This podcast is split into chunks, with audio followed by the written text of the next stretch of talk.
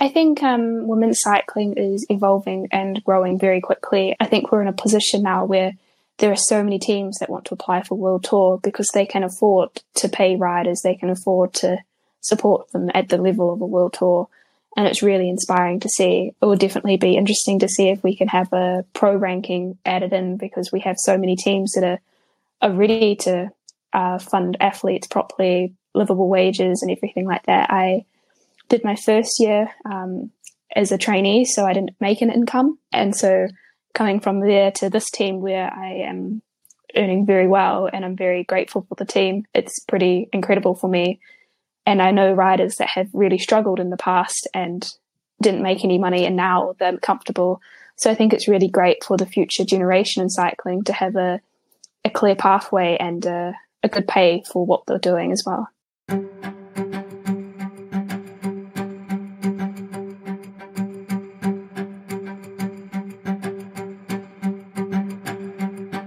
Welcome back. I'm Jonathan Kaplan, the host of the Riding With podcast. Today, we're speaking with Henrietta Christie, a 21-year-old native of New Zealand who's riding for an American team, Human Powered Health. Human Powered Health has both a men's and women's team racing on the World Tour, and this year, as last year, Henrietta will be racing the women's Tour de France, which begins on Sunday, the very day that the men's race ends. The women's Tour de France is 8 stages. It's very hilly this year. It includes one time trial on the last day, and it was great to talk to Henrietta to get a perspective from a young rider, her second year on the World Tour, who has made a very, very long journey from Christchurch, New Zealand to Girona, Spain. And she provides, real insight into the nitty gritty of what it's like to be a pro cyclist at the highest levels of the sport. And I want to thank Charles Aaron, the owner of Human Powered Health, for his guidance and insight over the past year into the sport of cycling, into the business of cycling, into some of the riders. He's one of those people that I could not have launched this newsletter and the podcast without. So Charles, if you're listening, thanks.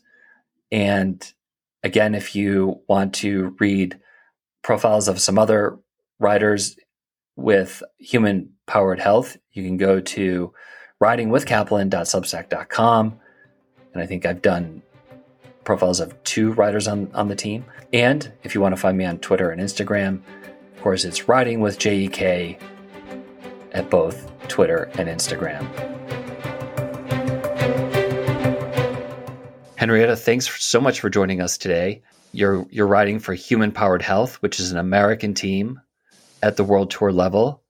For the second year in a row, you'll be doing the women's Tour de France.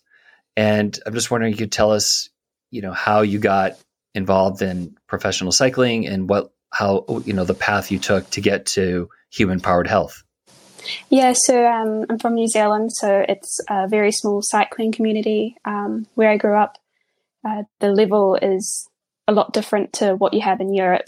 So I did a lot of training and domestic racing, and then in 2021 I joined an Italian team called Be Pink, and I kind of packed my suitcase and just kind of left, not really knowing what I was doing, and just was chasing the dream as such. And my first encounter with European racing was definitely a shock, and it took some time to adjust to the size of the peloton and just how the racing is and everything. And I did a Dash, which is a tour in France, and from there I got in contact with Joanne Kinoski, who is one of the directors on the women's side of the Human Powered Health, who is actually a fellow Kiwi from Christchurch, where I'm from as well. So it was quite nice to talk to her, and then from there I joined the team on a 2-year contract, which was really quite amazing. I didn't expect to go from my first year in Europe to a World Tour contract, so I was pretty shocked with that and really excited. The team has been really great developing me, because I was only 20 when I joined the team, so I was still quite young. And I'm very grateful for the opportunities I had. I didn't think at 20 years old I'll be starting the first ever Tour de France avec Zwift. And I think I didn't really know what to expect entering that race for the first time. And I think no one really did. We've never had a race at that level where it's like, this is the biggest race in the world and we now have a women's race. Like, it's pretty incredible feeling to be a part of. Like, growing up as a kid, I've always wanted to race the Tour de France, and when I found out there was no women's one, I'm like, oh well, what is there then? You know, so now it's quite cool to actually say to the younger generation, there is a Tour de France avec Zwift, and you know, you can race it, you can get to this level, and it's really quite inspiring to see that level now. Right. So just for the listeners, the I guess the official name of the women's Tour de France is the Tour de France avec Zwift. Yes. And Zwift is a cycling tech company, which it's a training platform. You can ride with avatars and friends and do workouts, and it's been a great invention, especially during the pandemic when, you know, especially at first during the pandemic when people weren't sure if you could, how close you get to people and whether you could still ride in groups, and the racing seasons were canceled and so forth. But just to go back to, you know, when you were a kid, like, was there a person or an event that got you into like, hey, I want to ride bikes? And not only do I want to ride bikes, I want to race. Yeah, I think like I went to a real small primary school out in the country, and we had a cycling team. And I think that was my first like, whoa, this is a sport. Like, I really like riding my bike. I was very active as a child, and I'm like, I want to try this. And then, you know, they say you get the cycling bug, and I got it like that. And so I got my parents into it. You know, next thing you know, we're forking out so much money for all these bikes and accessories. But yeah, it's really great. And I think from there I started doing more research into it, and that's when I came across Joanne Kinoski, and I'm like, oh my goodness, she is my idol. And to actually have the chance to work with her now, it was like a real shock and kind of unbelievable in moments. So it's quite cool. And can you talk about that culture shock, or the general shock of going to Italy? I don't know if you spoke, if you, you know, tried to learn a little bit of Italian beforehand, but talk about just the cultural shock of it. And then, you know, you said it was a huge adjustment, or a big adjustment, to sort of racing in Europe. You can talk about that next. That'd be great. Yeah. So, you know, New Zealanders are very laid back, easygoing, not too stressed about anything, kind of just goes with the flow. And Italians are very direct, very vocal. And, you know, they're a lot of fun, and I love the culture there, but it's very different to the culture back home. So I think at first it was quite a big shock.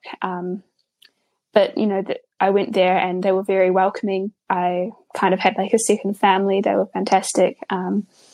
The directors and the managers of the team, their parents lived above us.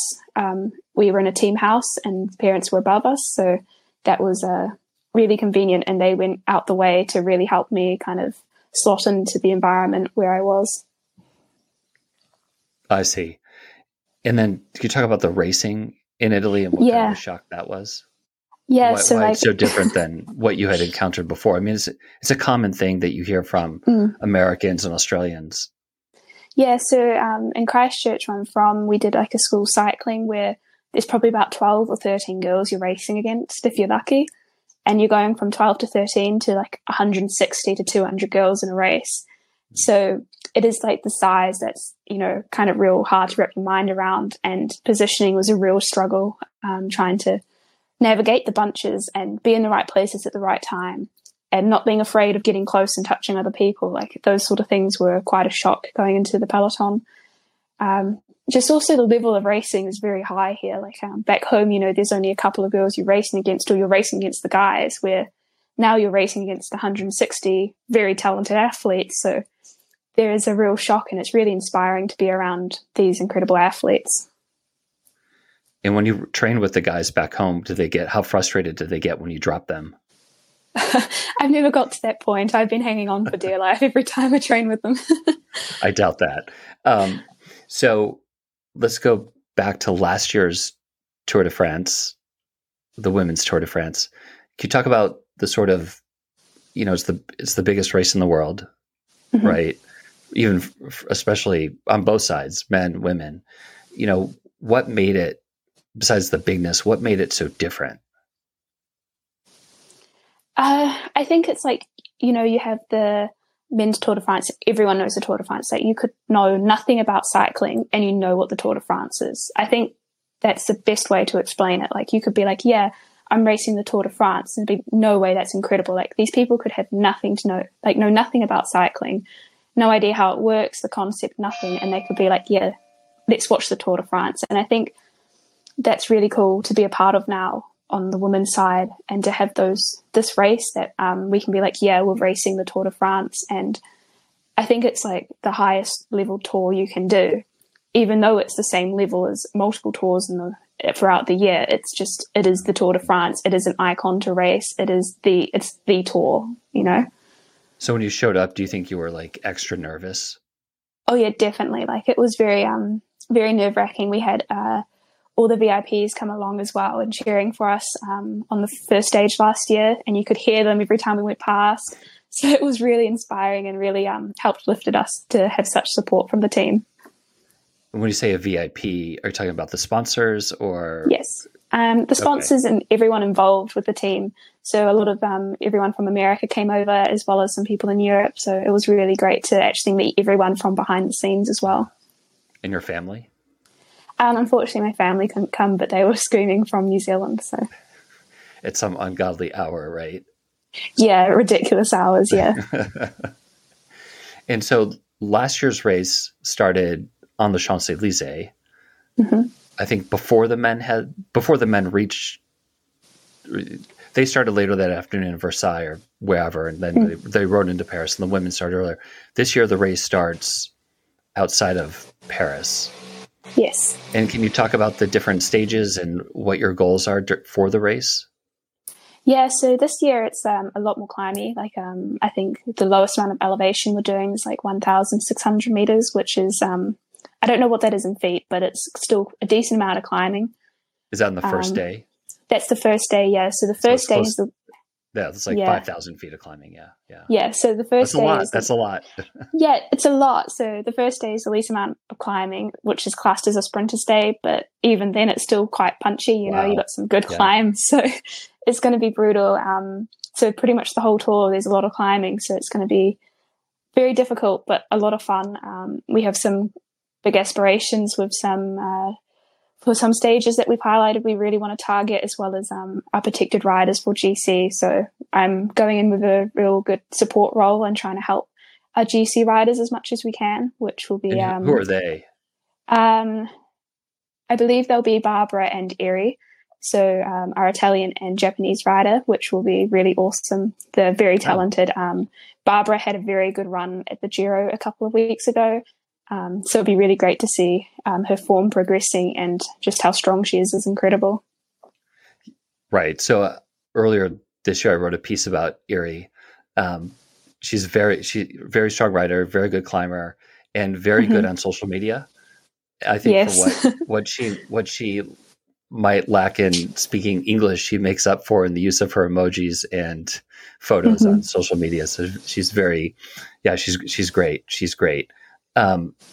And so how long is this race? How long is the women's Tour de France then? How many stages? So it is 8 stages. We start on Sunday, finish on Sunday. The last day is a time trial, which will be very brutal. It's got a little climb in the middle, which will definitely make it a bit spicy. But yeah, it's definitely nowhere near as long as the men's, but we now can start with 7 riders compared to 6 last year. So it's quite nice to have that extra rider join the team, and definitely help. Yeah, so it's really nice. It was the same for the Giro. I think they've made a new rule for tours over a certain amount of days can have a 7th rider come in. And in other, say, one-day races, how many riders are? Is it 6 or 7 or 8? Is it normally more like the men's, or? It's more like 6 riders in these specific races where you can have 7, but that's very uncommon to have 7 riders in a one-day race. I see. And how big? Do you know how big the field is? Or how many teams? I haven't seen the official start list, but I believe because we're 7 now, I can't work it out off the top of my head. Sorry, but it'll be a decent number. Let's see, 154. Yeah. Okay. Yeah. All right. We'll edit this as needed. Yeah. To make sure our math is right. So let's see, the longest stage is 177 kilometers. And the short, well, the time trial is 22 kilometers, which is, 12 miles, which I think the men's yesterday was about 12, the same distance. Mm. And otherwise the stages are about, anywhere from 60 to 80 miles long. The seventh stage is 45 miles, but you climb the Tourmalet. So that must be like a massive day of climbing. Oh yeah, that day is going to be the massive day for GC, and it's definitely going to be one of the harder stages. Even though it's shorter, doesn't mean it's easier. So it's going to be a brutal day. All the climbing's on the last 50% of the day, so it's going to be very, very dense. Right. And I was looking at the Tour de France women's website, and there's still such disparity in earnings between the men and the women, even proportionally. I mean, for example, the winner of the men's race will get $550,000. The winner of the women's race will get, I think I saw 50,000. So even if you multiply that by 3, you get 150,000. So that's still like a $400,000 disparity. And I'm just wondering, I know you're very early in your career, but from riders who are more experienced or, friends of yours, what needs to be done to sort of lessen that disparity? I think women's cycling is evolving and growing very quickly. I think we're in a position now where there are so many teams that want to apply for World Tour because they can afford to pay riders, they can afford to support them at the level of a World Tour. And it's really inspiring to see, and it will definitely be interesting to see if we can have a pro ranking added in, because we have so many teams that are ready to fund athletes properly, livable wages and everything like that. I did my first year as a trainee, so I didn't make an income. And so coming from there to this team where I am earning very well and I'm very grateful for the team, it's pretty incredible for me. And I know riders that have really struggled in the past and didn't make any money, and now they're comfortable. So I think it's really great for the future generation in cycling to have a clear pathway and a good pay for what they're doing as well. Right. Can I just ask you like a sort of practical question? You're riding for an American team. Are you paid in US dollars? Yes, I'm paid in USD. So you have to somehow convert that to euros or New Zealand. The yeah. currency. So I convert a certain proportion of my paycheck to euros and the rest to New Zealand dollars, and I leave in my New Zealand bank back home. So it's a lot of like money going everywhere each month, but it's not a big drama. It's pretty simple. Oh, so. Okay, that's good. And what about healthcare? Because you're from New Zealand, there's government-run healthcare program, so you don't have to buy health insurance on the open market. Or the team doesn't provide it for you? How does that work? The team provides healthcare when we're racing and training. So if we have an accident, the team will help support us with that. I have my personal healthcare for if I get sick or injured off the bike or on the bike as well.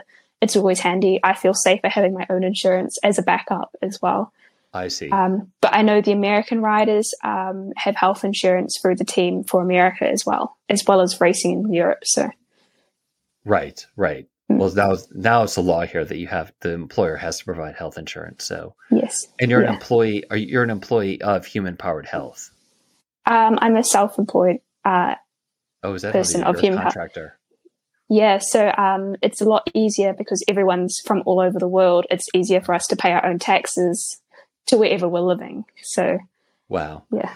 Well, thanks. I didn't mean for this to become a conversation in, tax and healthcare and business and all the reasons you wanted to become a professional cyclist. But I do think that's like really interesting for listeners to know just on one hand, like how precarious of an existence it can be.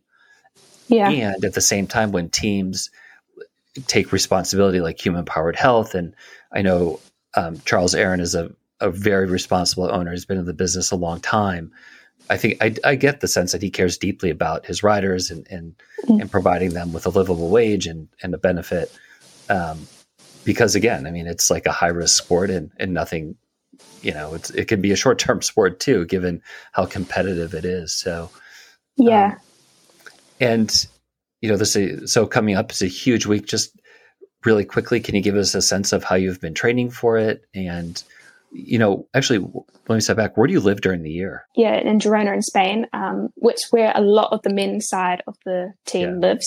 We also have a service course here, which makes it very convenient just to be around the team. Like Charles comes here a lot and visits and trains, so it's really nice to catch up with him when he's here. And so it's really nice. It's very homely, this area, which is nice. And by service course, you mean there's what does that exactly mean?